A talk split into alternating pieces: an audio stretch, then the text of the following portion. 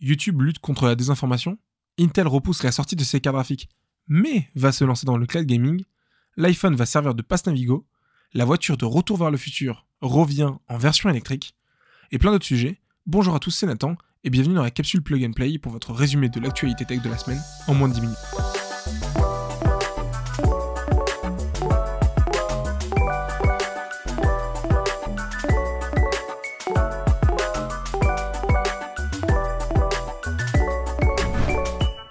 À l'approche des échéances présidentielles en France, on espérait voir un mouvement des plateformes vers la lutte contre la désinformation. Eh bien YouTube est le premier à prendre les choses en main. Le principe de modération qui régit ces plateformes depuis des années est efficace, mais aussi très long. Le temps qu'un modérateur tombe sur une vidéo de désinformation, qu'il la signale, qu'elle soit vérifiée par les équipes de YouTube et qu'elle soit supprimée, peut prendre du temps. Temps durant lequel une vidéo peut désinformer des centaines, voire des milliers de personnes. Pour cela, YouTube a décidé d'accélérer le pas pour ne pas devenir une plateforme remplie de vidéos de désinformation et de théories complotistes. Le plus gros changement serait la possibilité, toujours à l'étude, que YouTube désactive purement et simplement le bouton de partage sur les vidéos de désinformation identifiées. Il serait aussi impossible de faire des liens vers ces vidéos ou de les intégrer dans un autre site. Mais Neil Moham, directeur des produits de la plateforme, ajoute que YouTube se demande si empêcher les partages peut aller trop loin dans la restriction des libertés d'un téléspectateur.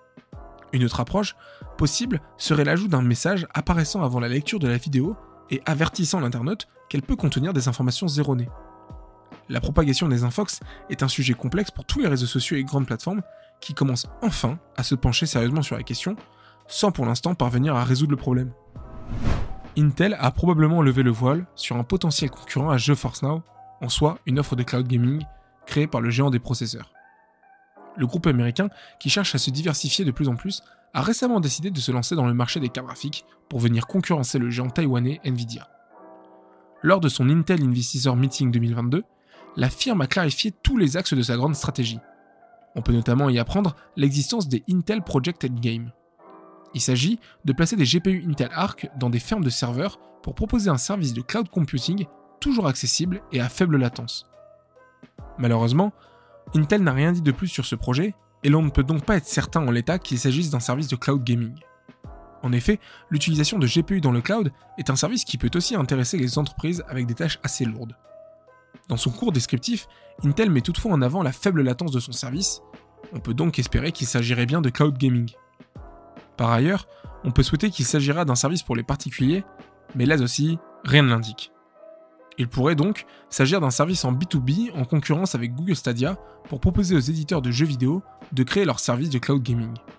Pas réellement plus d'infos, à part un vague lancement en 2022, mais vu qu'Intel a annoncé le report du lancement de certains de ses modèles de cartes graphiques, probable que le service arrive bien plus tard.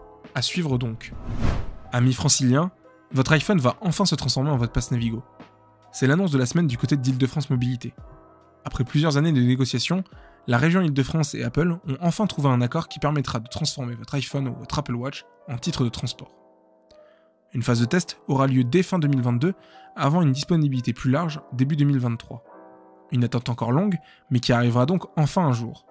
En attendant, si vous voulez utiliser votre iPhone comme titre de transport, vous pouvez vous rendre au Japon, là où l'iPhone est compatible depuis 2016, mais aussi au Royaume-Uni, États-Unis, Australie et bien d'autres pays. Allez, encore quelques mois, mais ça sera bon. Eh bien oui, le doc serait plus que content de cette nouvelle, car c'est officiel. Cette icône de la pop culture va revenir dans une version électrique dès 2022.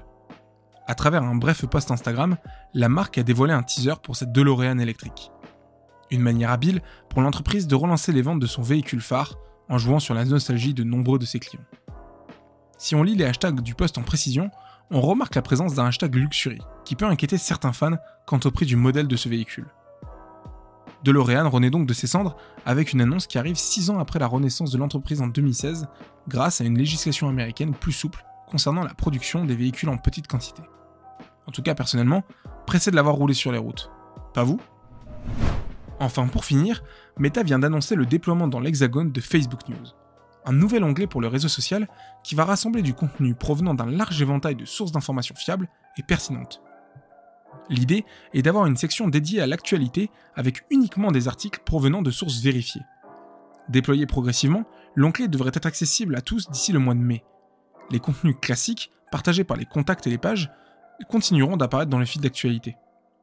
Plus précisément, deux sections vont désormais apparaître aux yeux des utilisateurs. Une section commune à tous et une autre personnalisée en fonction de chaque client. Ce fonctionnement rappelle celui qu'utilise Google dans son site d'actualité Google News.